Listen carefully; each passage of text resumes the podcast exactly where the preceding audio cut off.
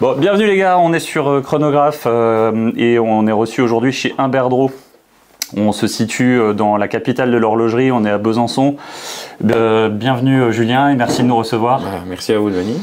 Euh, L'idée aujourd'hui c'est de pouvoir vous présenter Imberdro, anciennement et peut-être encore aujourd'hui d'actualité Reparalux. Oui, et, et de présenter donc l'histoire de la société, l'histoire, le passé, le présent et les choses qui peuvent arriver à l'avenir. Julien, à toi. il y, a, Présente-toi. il y a deux, déjà il y a deux identités, hein, Reparalux et Imberdro. Donc Mhm. moi je suis le- la cinquième génération d'Imberdro, Ouais. euh, donc arrière arrière petit-fils d'horloger. Ok. Donc euh, Reparalux c'est une, une entreprise de sous-traitance service après-vente, assemblage de produits neufs Mhm. qui existe depuis 1956 à Besançon, Ouais. créé par mon arrière-grand-père. Mon grand-père a suivi, mon père derrière a pris la partie gestion, pas Mhm. d'horlogerie, et moi j'ai repris euh, depuis 2000, euh, 2018 Ouais. la- l'ensemble de la société. D'accord. Donc prochaine génération qui arrive déjà pour prendre le relais ou pas encore? J'ai une fille de deux ans et demi, mais je- pour l'instant on va la laisser grandir. Mais oui, ça, ça- on espère toujours que ça continue. Ouais, mais bien voilà. sûr. Ok, très bien. Qu'est-ce qui a, euh, qu'est-ce qui a motivé euh, ton, ton envie de passer de, de Reparalux à, à la création de ta, de, de ta société, de ta marque Imberdro En fait, ça a été très simple. Quand euh, moi j'ai décidé de me mettre dans l'horlogerie, ce qui n'était pas forcément évident à la base, Mhm. Euh, c'est le stage de troisième découverte qui m'a fait venir ici et Ouais. qui m'a fait découvrir ça. Euh, je me suis dit voilà, on a un héritage qui arrive à faire, une entreprise. Qu'est-ce que toi tu vas pouvoir faire pour que tu mettes ta patte à l'édifice? Voilà. Essayer d'avoir d'autres marques, essayer d'avoir d'autres choses ou essayer de créer ta Mhm. propre marque. Et ça a été très vite dans ma tête en disant bah non, c'est ce que tu veux faire, c'est ça. C'est-à-dire que dans mon envie, c'était qu'un jour le, le grand-père ait euh, un verre d'eau sur, euh, Mhm. sur un cadran et, puisse être fier de ça parce que Ouais. ils ont toujours été en sous-traitance et du coup euh, travailler pour eux, travailler pour nous et avoir euh, vraiment une marque à, leur nom, c'était c'était l'objectif. D'accord. Parce que euh, historiquement, donc ce que vous faisiez, c'était majoritairement du SAV Oui. pour euh, des marques euh, qu'on ne citera pas forcément. Mais quand, quand on regarde un petit peu sur Internet, on voit donc des marques qui sont situées place Vendôme. C'est ça, oui, voilà, exactement. On a, on a beaucoup de marques nous confient leur SAV Place Vendôme, mais euh, on avait vraiment cette, identité-là. Après, on a, on a recommencé petit à petit à réassembler des montres euh, Mhm. neuves avec le Made in France. Ouais. Ça nous a donné un deuxième volet sur la société Reparalux, Mhm. et ça a accompagné aussi le fait d'avoir euh, réalisé le, un Berdreau euh, derrière. D'accord.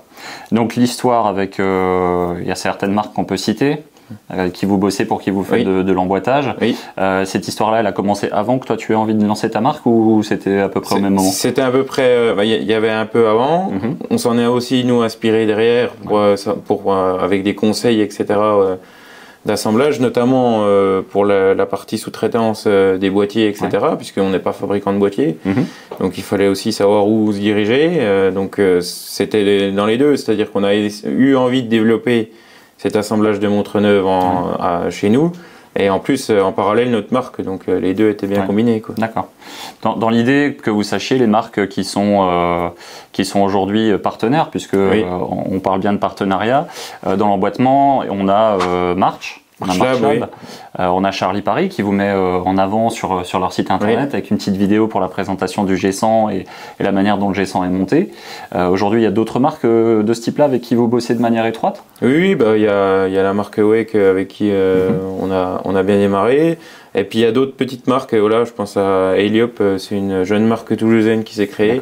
On fait beaucoup aussi maintenant par rapport à avant dans l'accompagnement, c'est-à-dire que des gens ont un projet, euh, viennent nous voir du Mhm. fait qu'on a notamment la possibilité d'avoir un mouvement euh, automatique maintenant avec le G100, viennent nous voir pour essayer de construire un projet de, avec une marque. Donc on les dirige vers les partenaires maintenant qu'on connaît euh, de, de fabricants de boîtiers, de bracelets, etc.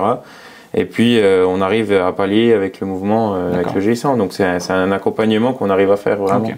Et puis vous arrivez à faire des, on va pas parler de prix, on va pas parler de marketing, mais vous arrivez à avoir des, euh, de, mine de rien, des, des produits qui sont à prix euh, plus que correct. Vous avez réussi à sortir un produit quartz à moins de 200 euros, si je me trompe pas. Oui, oui, alors du coup, bon, c'est vrai que nous, la particularité qu'on a par rapport à d'autres, c'est qu'on a l'avantage d'avoir notre marque et en plus euh, d'avoir l'atelier derrière avec Mhm. Reparalux. Donc comme ça regroupe l'ensemble, c'est vrai que les coûts sont limités, on n'a pas 150 euh, prestataires derrière, donc ça, ça permet de limiter ces coûts-là. Et puis dans l'idée principale d'un Berdreau au départ, c'était surtout de retransmettre la passion qu'on avait nous pour l'horlogerie Mhm. Aux personnes qui n'avaient pas forcément les moyens d'acquérir des, des- des montres automatiques, euh, des montres chrono, parce que ben les prix euh, s'envolent des fois parfois. euh. Très bien. En, en l'occurrence, aujourd'hui, euh, donc là, on est à la huitième mouture de la, de la HD. Oui. Euh, qu'est-ce qui a, qu'est-ce qui a déclenché, que ce soit en termes de, d'affect, de, de- d'esthétique ou de produit, qu'est-ce qui a déclenché le, le choix que tu as fait pour faire ta HD1 Le, le choix déjà, c'est c'est toujours paradoxal, c'est qu'en fait nous on réagit complètement différemment par rapport aux autres. Mhm. C'est-à-dire qu'au départ, quand on a l'envie de créer la marque Inverdro, on n'avait pas forcément de mouvement, etc. Puisque et euh, en fait on s'est tourné euh, vers les mouvements que mon arrière-grand-père avait gardés en stock. Donc c'est pour ça qu'on est parti sur des séries limitées. Mhm. Et en fait, euh, le design était après approprié par rapport à ça. C'est-à-dire qu'on a ces mouvements-là, il faut qu'ils s'adaptent à, à un boîtier bien spécifique. Et la deuxième chose, c'est que on a nous, euh, on, on fait 75% de services après-vente, Mhm. donc on sait ce qui fonctionne, ce qui fonctionne pas sur les montres. Et la HD1, ce qui nous a tout de suite, euh, ce qu'on a tout de suite eu envie de faire, c'est ce fameux protège couronne, parce Ouais. qu'on sait que ça représente quand même 25 à 30% du, du retour sur Mhm. une euh, sur une montre voilà, le remontoir qui est cassé parce qu'il est agrippé, etc. Donc c'est vrai que la priorité qu'on avait, c'était de céder du service après-vente Ouais. pour créer des modèles qui soient résistants à- aux clients et qui, fonctionnent dans le temps. Ok. Très bien. Il n'y a pas de lien avec Panerai, parce que Mhm. typiquement, il y a un petit truc. A, bah, les gens en fait ont tout de suite fait le rapprochement parce que effectivement, euh, Panerai c'est le protège couronne, mais Mhm. C'était pas du tout la réflexion qu'on a fait nous au départ, sincèrement. C'est euh, c'est parce que on, on s'est appuyé là-dessus. Mon grand-père qui, euh, qui avait toujours ce petit côté euh, pessimiste euh, dans le sens en disant si tu crées ça, il va, il va se passer ça. D'accord. Donc on s'en est aussi beaucoup. Voilà, on s'en est beaucoup Ouais, aidé. Et du coup, c'est vrai que le protège couronne, il est venu comme ça. Il est pas venu en disant Panerai, on aime bien, on fait pareil. Quoi. Oui, ça aurait pu. Ça aurait Ça pu, aurait pu, parce mais- que voilà, c'est faisable, mais non, euh, c'est vraiment l'inspiration SAV. là. Très bien. Donc aujourd'hui, on a une collection homme, on a une collection femme. Oui. On est à la huitième itération de la HD8. Et si je me trompe pas, mes oreilles me disent qu'il y a une neuvième qui arrive là dans, dans les clous. Oui, oui, oui. euh, en fait, sur les, sur les différents modèles concrets, on, on a quand même une communauté qui s'est un peu installée sur un Merdro, où on partage, où on fait des échanges avec des gens de la région ou avec des gens extérieurs via les réseaux. Et euh, il y a toujours, normalement, euh, une plongeuse à un moment donné dans une collection. Mhm. euh, et c'est vrai qu'on qu'on avait euh, voilà, à cœur de pouvoir la réaliser. Après, on voulait que ce soit le bon moment. On voulait aussi que euh, on commence à avoir cette barrière de, de- de mouvement parce que les- on avait épuisé les réserves de mon arrière-grand-père. Ouais. Donc, euh, ça s'est fait euh, du fait qu'on a fait l'accord avec la Jouperet. On a dit, bah voilà, là, on, a, on, a cette, on, on y va pour la plongeuse avec ce, ce mouvement-là Avec le G100. qui sera robuste avec le G100. Et euh, on s'est inspiré aussi de voilà des envies des gens en disant bah un Berdreau c'est super mais Mhm. par contre il faudrait aussi essayer d'avoir une plongeuse. Ouais. Ok, mais qu'est-ce qui fait que vous aimez une plongeuse? Qu'est-ce qu'il faut comme Mhm. caractéristique? Donc on s'en inspire beaucoup en fait. Et on échange beaucoup. Quand est-ce qu'elle sort cette plongeuse? En fait, on va faire un système de précommande. À partir Mhm. de, de mi-mars, euh, les précommandes sur le site vont démarrer. Ouais. Euh, il y aura 5 modèles. euh. Et on aura 15 jours pour réserver chaque modèle en précommande avec des différents cadeaux. Et on pourra acquérir normalement courant mai, mi-mai, fin mai, les, les premières montres qui sont pré-réservées. Avec le choix du numéro de série, puisque ça, c'est une. Ce sera une des étapes euh, ouais, ouais, du, de- des pré-réservations. Il y aura euh, dans le délai de 15 jours, euh, 3-4 jours, on pourra choisir le numéro Ok. et d'autres euh, surprises qui arriveront. Ok. Est-ce que, en termes de surprise, nous, on aura la possibilité de l'avoir cette euh, HD9 Oui, on pourra. Après, je vous montrerai éventuellement le premier modèle de précommande. Mhm. voilà. Ok. Donc il y a des prototypes qui se baladent. oui, il y en a, il y en a, ils se baladent. Euh, les gars, on va essayer de, on va essayer de voir des choses. Euh, Aujourd'hui, si tu devais euh, te, te projeter, ou si tu dois, avec toutes les ambitions possibles, te, euh, te projeter dans les 10, 15 prochaines années, où est-ce que tu vois un Berdreau Bah, J'espère que ce sera une marque qui sera acteur de l'horlogerie française. En Mhm. fait, un Berdreau, euh, l'utilité, nous, première de la marque, c'était déjà de remettre de la passion hein, française euh, et que ce soit accessible aux gens. Ouais. C'était la première chose. La deuxième chose qu'on a réalisée, et qui est importante, c'est d'avoir ce partenariat avec la Jouperet, Mhm. permettant euh, à des marques françaises qui n'avaient plus d'autre choix que de se diriger vers des mouvements japonais ou chinois, de pouvoir maintenant rebasculer sur du mouvement euh, franco-suisse. Euh, c'est ça cette ambition-là, c'est-à-dire qu'on soit un acteur principal, que ce soit avec une marque, mais aussi en accompagnant les autres Ouais. marques. voilà, pas être la marque principale française parce que on n'a pas cette ambition parce qu'on sait que on a l'autre activité derrière, on n'en sera pas capable. Mhm. Mais par contre, aider les autres et fédérer euh, derrière, ça c'est- c'est quelque chose qui nous, qui nous tient à cœur. D'accord. Si on reparle un petit peu de bah, finalement des deux dernières années, puisque ça a été des années assez compliquées Mhm. pour euh, l'approvisionnement et autres, est-ce que vous justement cette période post-Covid, elle vous a posé euh, problème ou justement vous aviez suffisamment de stock pour, euh, pour- Non, bah après, déjà, nous, on tra- en travaillant beaucoup pour le service après-vente avec les bijouteries fermées, ça a été quelque chose de compliqué. Il a fallu réorganiser aussi l'équipe parce que malheureusement, il y a eu deux personnes qui ont dû quitter la société. Mhm. Euh, et puis derrière, bah, en fait, la sortie de, de crise, on l'a, on, on l'a faite en travaillant pendant ce Covid, quand l'atelier était fermé, Ouais. en parallèle avec euh, Jean-Claude Eggen, euh, qui est le patron de la Jouperet D'accord. où j'ai beaucoup échangé avec lui pendant cette période-là, où il m'a dit voilà, nous, on est en train de créer quelque chose avec un mouvement. Qu'est-ce que t'en, enfin, est-ce qu'on met ce mouvement-là chez un Verdreau Je dis oui, mais par contre, on l'assemble. Enfin voilà, c'était cette petite histoire-là. Et on, a, on est sorti de cette crise comme ça. Après, en termes d'approvisionnement, oui, c'est sûr qu'on a toujours, ces, on, a, on a été aussi euh, contraint de, de repousser des productions ou euh, des productions qu'on allait nous donner ont été repoussées. Donc, c'est une adaptation permanente. Mais c'est vrai que depuis, euh, allez, euh, 4-5 ans, la projection maximum qu'on peut avoir sur la société, c'est deux mois. Quoi. Ouais. Alors qu'avant, c'était 7-8 mois, voire un an. D'accord. Maintenant, on travaille toujours à deux mois d'avance et on, on voit après. Quoi. Oui, on prend, on prend les devants. Mhm. Très bien. Est-ce qu'aujourd'hui, tu as dans, dans l'ambition de faire un produit euh, euh, 100% français? Est-ce qu'on en a la possibilité aujourd'hui en France? Alors, j'ai toujours euh, cette, cette contrainte derrière, dans le sens où, euh, pour le moment, euh, en 100% français, non seulement euh, on peut pas, parce qu'il Mhm. manque des, des, des entreprises qui seraient capables de faire des choses intéressantes. Maintenant, euh, il y, a une- il y a un second choix à faire aussi en termes de consommateurs, Mhm. c'est-à-dire que une montre aujourd'hui euh, chez nous qui sort à, à 1049 euros, si vraiment elle est 100% française, euh, elle sera à 2049 euros. Il faut en avoir conscience. Est-ce que les gens euh, sont prêts à passer le cap euh, derrière? Voilà, nous c'est des réflexions qu'on a aussi. Maintenant, tout ce qu'on peut refaire en France, on le fait. Mhm. Voilà, petit à petit, bon bah il y a eu déjà le cœur de la montre avec le mouvement, le bracelet, euh, on, on travaille avec des Français. Mhm. Après tout ce qui est boîtier, cadran, aiguille, pour l'instant, euh, on se limite à des partenaires qu'on a français, mais en Asie, Ouais. parce que euh, voilà, c'est un terme de coût et que pour l'instant, euh, plutôt que de balancer entre guillemets tout de suite des montres sur leur marché 100% françaises avec des prix qui sont pas accessibles, je pense qu'il faut y aller petit à petit. C'est ce qu'on essaye de faire au fur et à mesure. Ouais. Et, euh, et en termes de mouvement, euh, pour que le mouvement soit 100% français, il faudra euh, encore quelques années parce qu'il y y a- rien que le balancier, les spiraux, etc. Il n'y a plus du tout de sociétés en France qui le font. D'accord. Donc, euh, pour que des sociétés repartent là-dedans, il faut un volume de commandes. Mhm. Aujourd'hui, euh, en France, il y a à peu près euh, 40 à 45 000 montres qui se vendent. Ouais. Il n'y a pas du tout assez de volume pour que ça puisse euh, créer euh, une, une société comme on avait avant, les Spiro français et autres. Mhm. Malheureusement, il y a voilà, il y a pas assez. Il faut en avoir conscience. Donc, euh, il faut contourner les choses. Euh, là, bon, ben, les composants sont de Suisse, ils sont assemblés en France. C'est déjà Ouais. une première étape. Euh, il y a d'autres, euh, je pense à Pékinier qui a, qui a réalisé ce mouvement-là, Mhm. avec, euh, ben, comme je l'ai expliqué, deux, trois étapes qui sont malheureusement pas possibles en. France, mais ils ont essayé de faire des choses intéressantes. Mais on voit que voilà, les prix sont, sont plus élevés que les nôtres Ouais. parce que malheureusement pour eux, ben, il n'y a pas le volume derrière.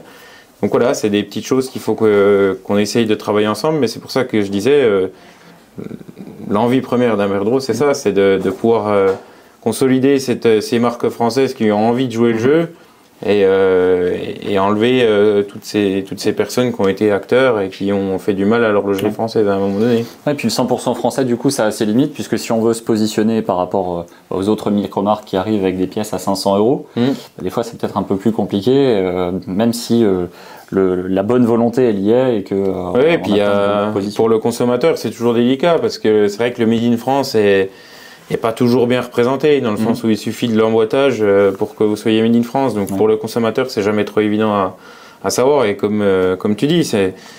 T'as une montre à 500 euros, t'en as une autre à 2000, euh, on te dit mais Made in France dessus, Mhm. c'est- c'est jamais trop évident euh, pour le consommateur. Donc euh, changer déjà cette philosophie-là. euh, après, on sent qu'il y a un engouement pour l'horlogerie française qui s'installe, donc c'est c'est positif. Il faut, il faut essayer de surfer dessus. donc voilà, on va, on va faire le maximum, mais j'ai appris aussi avec la maigre expérience, et c'est Jean-Claude Deguen de la Jouperet qui me l'a dit. Euh, voilà, faut prendre son temps sur les étapes. Il faut pas tout précipiter parce que ça viendra un jour, mais il faut attendre, il faut être patient. Déjà, euh, repartir sur de l'assemblage en France, c'est une très bonne chose. Refaire des composants en France, euh, c'est une seconde étape qu'on est en train d'essayer de réaliser. Mhm. Euh, mais l'ensemble du mouvement, c'est beaucoup trop tôt et le volume ne le permet pas. D'accord. Très bien. Je te remercie pour, pour ces précisions. Les gars, on va profiter d'avoir la présence d'un horloger français avec nous. si aujourd'hui je te dis montre chinoise, qu'est-ce que, qu'est-ce que ça t'évoque? Bah, euh, montre chinoise, après, euh, ça représente euh, quand même. Il n'y a pas de piège. Il a pas de piège. Non, il n'y a pas de piège. Après, une montre chinoise, euh, c'est toujours pareil. Moi, je, ne suis pas dans la critique, dans le sens où il y a des gens qui ont envie d'avoir une montre au poignet et qui n'ont pas les moyens de s'acheter autre mhm. chose que ça. Donc, à un moment donné, il faut, faut pas non plus cataloguer le truc. Si on n'avait pas la Chine aujourd'hui pour nous créer des boîtiers comme ils le font avec la qualité qu'ils font, il n'y aurait pas beaucoup de marques qui verraient le jour. Donc, puis même les plus gros se fournissent là-bas. Bah oui, notamment sur les bracelets acier, euh, où il y a beaucoup de choses qui sont faites. Donc, euh, montre chinois, je suis pas à dire euh, faut banaliser le truc, n'en achetez plus, parce que c'est non, il y a toujours une part de marché qui sera malheureusement concernée par ces produits-là. Après, ce qu'il faut surtout faire, c'est bien distinguer montre chinoise d'une montre française en étant clair sur ce qu'on fait. Tout à fait. Voilà. Et puis éviter de parler de contrefaçon, d'hommage, de copie. Et puis il y a des marques comme Fita par exemple ou euh, Fiata, je crois que c'est comme ça que ça se prononce. Euh, Fiata qui est une marque euh, pleine et, et, indépendante qui fait qui fait ses propres ses propres montres. il y a un sujet que tu veux évoquer plus particulièrement par rapport à ta société ou ou des choses que tu as envie de mettre en avant par rapport à un Berdreau ou, ou en général. Bah, nous, ce qu'on ce qu'on ce qu'on va essayer de faire dans les, dans les prochains mois, là, on va se faire accompagner pour ça, c'est qu'on a envie qu'un Berdreau traverse les générations comme on a traversé nous les générations. Il y a une idée euh, principale là-dessus. On est en train de travailler là-dessus. Euh, on sait qu'une montre, euh, elle a résisté à beaucoup de choses, l'horlogerie, notamment l'arrivée du quartz. Ouais. On a dit aussi il y a quelques temps euh, que les montres connectées allaient tuer l'horlogerie. Au final, ça reste euh, pas forcément une montre, mais un accessoire. Mhm. Ça les a même peut-être développés. Oui, et, euh, mais il y a, y a, un engouement quand même, à contrario, sur la montre mécanique par mhm. rapport à la montre quartz premier prix qui là, par contre, s'est fait, s'est fait quand même éliminer par la montre là. Donc nous, ce qu'on essaye de faire et ce qu'on va essayer de faire dans les prochaines années, c'est cette marque qui, euh, qui permettra d'être une marque euh, héritière. Mhm. C'est-à-dire qu'un Verdreau, moi j'ai eu la chance d'hériter de quelque chose de fantastique qui est un atelier. Et euh, je sais qu'une montre, ça peut être aussi un héritage pour son enfant ou autre dans les années à venir. Quand il y a un héritage, c'est pas toujours gay, mais quand c'est immobilier ou autre, on s'en sépare souvent. mais la montre, on la garde. La montre du grand-père, de l'arrière-grand-père, on la garde. Et euh, c'est là-dessus qu'un Verdreau va, va travailler de plus en plus parce que euh, on doit s'identifier plus euh, aux gens. Mm est une marque qui a traversé les générations. on veut aussi que les gens puissent s'en inspirer. Donc c'est là-dessus qu'on veut qu'on va accentuer notre communication et notamment pour la fin d'année mmh. avec des choses qui vont arriver euh, qui seront intéressantes. Ok, bah, c'est une belle motivation. ça me plaît, ça me, perso ça me plaît. Euh, là, euh, j'ai eu la chance de pouvoir voir les HD8, je les ai eu, je les ai eu dans les mains. qu'est-ce qui a, qu'est-ce qui a défini les choix par rapport aux quatre cadrans que vous avez fait sur les HD8 Moi, il y a la Napurna qui m'a, qui m'a tapé dans l'œil dès que je l'ai vu sur internet et ah puis là, quand je l'ai vu en vrai, ce, fond de cadran il est magnifique. Qu'est-ce qui, qu'est-ce qui a été le, finalement l'inspiration pour ces alors du coup, euh, pour les HD8, on est reparti de la HD5 qu'on avait euh, précédemment, mhm. euh, qu'on a réussi à, remettre au goût du jour, et la HD mécanique, c'était deux modèles qu'on avait qui étaient épuisés, qui avaient très bien fonctionné. La HD5 reprenait les codes de l'horlogerie qu'on aime bien, c'est-à-dire le clou de Paris, mhm. les aiguilles bleues derrière, et puis la HD mécanique, cet ensoleillé que tu aimes bien, c'était l'ensoleillé qu'on retrouvait sur les montres des années 70. D'accord. Et et mon grand-père, à l'époque, avec cette chance aussi que j'ai avec lui, c'est-à-dire qu'on a euh, aussi euh, des anciens cadrans de montres anciennes mhm. qui, qui, avaient cet ensoleillé, cet effet ensoleillé qu'on a là. Et, et il m'a dit, voilà, pour moi, ces mouvements-là allaient avec ça. Et j'ai dit, ben, Banco, on essaye de renouveler un peu ça. Mhm. Et, on s'en a aspiré pleinement de là. C'est canon. C'est très réussi. moi, j'aime beaucoup. Ouais, merci. J'aime beaucoup. Là, en l'occurrence, euh, vous, vous savez, comme on disait, un Berdreau, c'est une histoire de famille. Oui. Donc, bon, ton grand-père n'est pas là aujourd'hui, il est à la pêche. voilà, c'est voilà ce qu'on m'a dit. Donc, il a bien raison de profiter.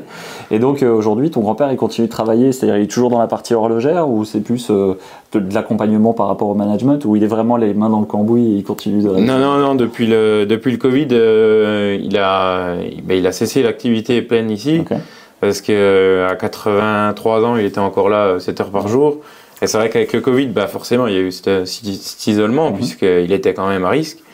Et, euh, et depuis, c'est vrai qu'il passe uniquement le vendredi, D'accord. donc matin ou après-midi, peu importe. Et euh, il s'intéresse à ce qui est fait dans Reparalux, donc la Mhm. sous-traitance, qu'est-ce qui se passe, etc. La gestion aussi au niveau Ouais. des employés. Il, voilà, il, est, il est quand même encore euh, bien, bien connu ici. Et euh, il apporte son regard, oui. Ouais. Voilà, il apporte son regard critique, euh, très souvent critique d'ailleurs, parce que c'est, comme je disais, c'est ces générations-là qui avaient souvent du pessimisme, et qui, mais qui sert aussi, parce qu'au final, bon, il a aussi euh, une expérience que j'aurai jamais, et que voilà, il est, il est dans l'horlogerie depuis l'âge de 14 ans, il en a 86 aujourd'hui, Ouais. donc euh, euh, je m'en inspire aussi beaucoup là-dessus, mais euh, tout ce qui est réseaux sociaux, tout ce qui est vente, etc., forcément, c'est pas du tout euh, dans sa génération, Tout donc euh, il est étonné de voir euh, que autant de gens voient une vidéo, Ouais. et que, etc. Donc c'est ça, c'est assez sympa parce que c'est pas moi qui lui transmets ça, mais presque. Donc Ouais. euh, cette partie-là, mais euh, non, il est plus à l'atelier. Par contre, effectivement, il y a, il y a son apport technique qui est là. Mhm. Euh, il a suivi l'assemblage de ce mouvement G100 parce qu'à l'époque, à Réparalux assemblait euh, quasi 1000 mouvements par jour Ouais. en, en horlogerie mécanique avec France. Donc Ouais. euh, il- ça lui rappelle des souvenirs euh, assez exceptionnels. Mhm. Donc euh, voilà, c'est assez sympa encore le rapport qu'on a les deux, euh, de- d'échange permanent. Ouais, c'est bien, super. Ça, c'est vraiment une bonne chose. Mhm. Tu parles de France Ébauche, ça me, ça m'a- ça m'amène justement sur le sujet. On, on a fait une vidéo avec euh, avec 10 ATM, donc qui est euh, qui lui est actuellement en train de faire euh, les- la visite Oui. de, de l'atelier. Et dans une vidéo, on nous parlait de France Ébauche. Alors pour les personnes qui ne sauraient pas ce que c'est, est-ce que tu peux nous expliquer euh, en, en quelques mots? Bah, France Ébauche, c'était, euh, si on connaît un peu plus, euh, État en Suisse, c'était euh, le fabricant de mouvements en France. C'était une manufacture qui, là, pour le coup, euh, était une vraie manufacture française avec euh, l'ensemble des composants qui étaient faits en France, y Mhm. compris les spiraux avec les spiraux français. Donc euh, on avait vraiment une manufacture et lorsque le mouvement sortait, là on pouvait vraiment dire c'était un 100% français. Très bien. Ce qui malheureusement manque aujourd'hui. Merci pour cette précision. Euh, concernant le- le- les partenariats qu'on a évoqués, que ce soit avec des marques comme Charlie, comme ce soit avec euh, des, ma- des marques comme euh, comme Marchlab ou, ou Yema, est-ce que euh, aujourd'hui ils arrivent avec un avec un plan bien détaillé en te disant nous on veut ça et on veut avoir ce, ce mouvement dedans, ou est-ce que c'est quelque chose qui est en co-construction et que tu as finalement t'as pas tout ton mot à dire dans, dans la montre? Bah, y a, en fait, euh, soit la marque arrive avec un design et on essaye d'accompagner sur le mouvement, Mhm. soit ils arrivent avec euh, l'envie d'avoir le, le fameux mouvement franco-suisse et après derrière ils travaillent un design. Ouais. Mais euh, dans tous les cas, il y, a, il y a toujours un échange entre les deux. Voilà, à savoir ce qu'ils peuvent faire en termes de solidité avec le boîtier, etc. Parce qu'on essaye de donner un maximum de conseils. Ouais. Et puis la, la façon de vendre, des fois on a même un apport en leur disant ben, Là, ce sera un peu trop cher, euh, Mhm. la marge est peut-être un peu élevée, ou au contraire, euh, réaugmenter, parce qu'il y aura une partie service après-vente derrière. On accompagne aussi beaucoup euh, sur le service après-vente, parce qu'on a cette expérience-là, et des fois, il y a des marques qui se lancent. C'est tout beau, c'est tout rose au début, ça, ça part bien, mais par contre, euh, quand ça revient en SAV, et puis qu'on n'a pas les fournitures derrière pour faire, c'est Ouais. toujours délicat. Donc, on accompagne aussi beaucoup là-dessus. quoi. Ouais, et puis le SAV, c'est quelque chose à prendre en compte parce que malheureusement, il n'y a pas que le prix de la montre et, euh, et le, le bénéfice à faire, parce qu'il n'y a que le bénéfice dont on parle, mais le SAV, c'est un coût. euh, Bah, c'est l'image de marque principale, hein, donc euh, il faut, faut toujours en faire euh, vraiment attention au départ et des fois euh, on n'a pas conscience de ça, donc on se dit bah oui on va déjà créer puis le SAV ça fera dans un ou deux ans, non, ça peut arriver très vite des fois, pas forcément parce que la montre est pas bien conçue, mais Mhm. parce que tout simplement il y a eu une mauvaise manipulation et Ouais. derrière il faut savoir réagir et si tu n'as pas les composants, euh, tu vas pas bien loin. Exactement. Très bien. Si euh, aujourd'hui on laissait ton imagination prendre, euh, prendre le dessus, c'est-à-dire qu'on enlève le côté euh, pessimiste de ton grand-père et que euh, on se dit voilà tu peux faire la montre de tes rêves, qu'est-ce que tu ferais? Tu as déjà pensé comme ça? La montre de mes rêves, euh, bah déjà elle, est simple, elle repart d'un mouvement euh, 100% français. Mhm. Voilà, ça c'est la... et, euh, et avec euh, cette ambition de pouvoir aussi avoir l'ensemble de l'habillage euh, en France. Avant, sur Besançon, il y avait une trentaine de sociétés qui travaillaient pour l'horlogerie. Mon grand-père m'a toujours dit, si une personne perdait son poste le matin, elle le retrouvait l'après-midi dans une autre. Donc, voilà, essayer au maximum de faire ça. Ce qui nous bloque aujourd'hui pour travailler rien qu'un boîtier, c'est déjà une part de délai parce que il y a un peu de délai en France pour mhm. essayer d'avoir déjà les premières choses. Et puis c'est le coût euh, du boîtier parce que le coût du travail est un peu cher. Donc euh, clairement c'est ça, mais la montre de mes rêves, elle n'a pas un design particulier, elle a surtout une identité française derrière. On a des copains euh, qui sont sur YouTube, on a des, gens qui ont envie de se lancer. Euh, demain, vous savez les gars que si vous voulez avoir euh, une bonne société pour faire la préparation des montres et autres, bah, il faut venir chez Reparalux, donc chez Imberdro, il faudra rencontrer Julien. tu as souvent, je sais pas, des gens qui viennent avec des projets, même en indépendant comme ça, qui viennent pour, pour te solliciter? Bah, Justement, tout à l'heure j'ai cité Eliop, c'était mhm. ça, donc il avait il avait un projet euh, lui à faire et euh, voilà, il a été bien accompagné par une société euh, suisse là pour le coup pour les boîtiers etc. Et nous on l'a complètement accompagné derrière pour la, partie assemblage et la partie SAV aussi. D'accord. ce qu'il n'avait pas du tout conscience lui. mais oui, les indépendants c'est même quelque chose qui est devenu assez courant maintenant. Mhm. C'est-à-dire que au moins une fois tous les deux mois, il y a une personne qui se présente en disant voilà j'ai un projet est-ce que ce projet-là peut être réalisé euh, ici? Mhm. Est-ce que vous avez euh, les capacités? Est-ce que je me trompe pas du tout euh, dans le dans l'envie de faire les choses? Ouais, ça c'est devenu quand même assez. C'est pour ça que je dis que voilà l'horlogerie française repart un peu de l'avant avec tous ces projets-là. Maintenant, il faut que ces projets soient réalistes et qu'on trompe pas le consommateur derrière en disant voilà encore une marque française qui arrive. Oui, elle est française parce que le, siège social est en France, mais rien ne vient de français, donc euh, faites attention. C'est ça qu'il faut aussi euh, réussir à, les à combattre. Les pièges de l'horlogerie. c'est les pièges de l'horlogerie. Très, très, très bien. Est-ce que euh, maintenant que vous avez sorti la HD9, on, parlait avec, avec Byron, ton, ton chargé de communication, c'est ça, On parlait avec Byron et puis on, justement on échangeait sur une vidéo qu'on a vue. Roman Henry, qui est un YouTuber tech, qui avait échangé avec, avec le, le, CEO de Audemars. Oui. Et justement, il expliquait que dans la partie R&D, donc recherche et développement, il est toujours sur des, sur des bails à 4, 5 ou voire 6 ans d'avance. Mm. Est-ce que vous aujourd'hui qui êtes en train de, de, lancer, puisque c'est dans les, c'est vraiment dans les tuyaux, vous êtes en train de lancer la HD9, est-ce que vous êtes déjà en train de travailler sur la HD 28 28 non. Après, euh, on est en train de travailler, euh, comme je te disais tout à l'heure, déjà sur euh, sur l'identité de la marque pour mm-hmm. que les gens puissent se l'approprier un peu plus. Ouais. Et on retravaille sur des modèles qui a, parce que on en est au, donc au neuvième modèle avec la plongeuse qui arrive. Euh, il faut pas non plus qu'on se perde dans, dans, le fait de sortir un modèle différent chaque année. Par contre, euh, avec l'apport de la Jouperet, on va assembler d'autres mouvements que des trois aiguilles. On va, on va assembler du chronographe, on va assembler de la GMT. C'est vrai que euh, on va repartir des, des anciennes fabrications qu'on avait en, en s'appuyant sur les mouvements qu'on va assembler ici.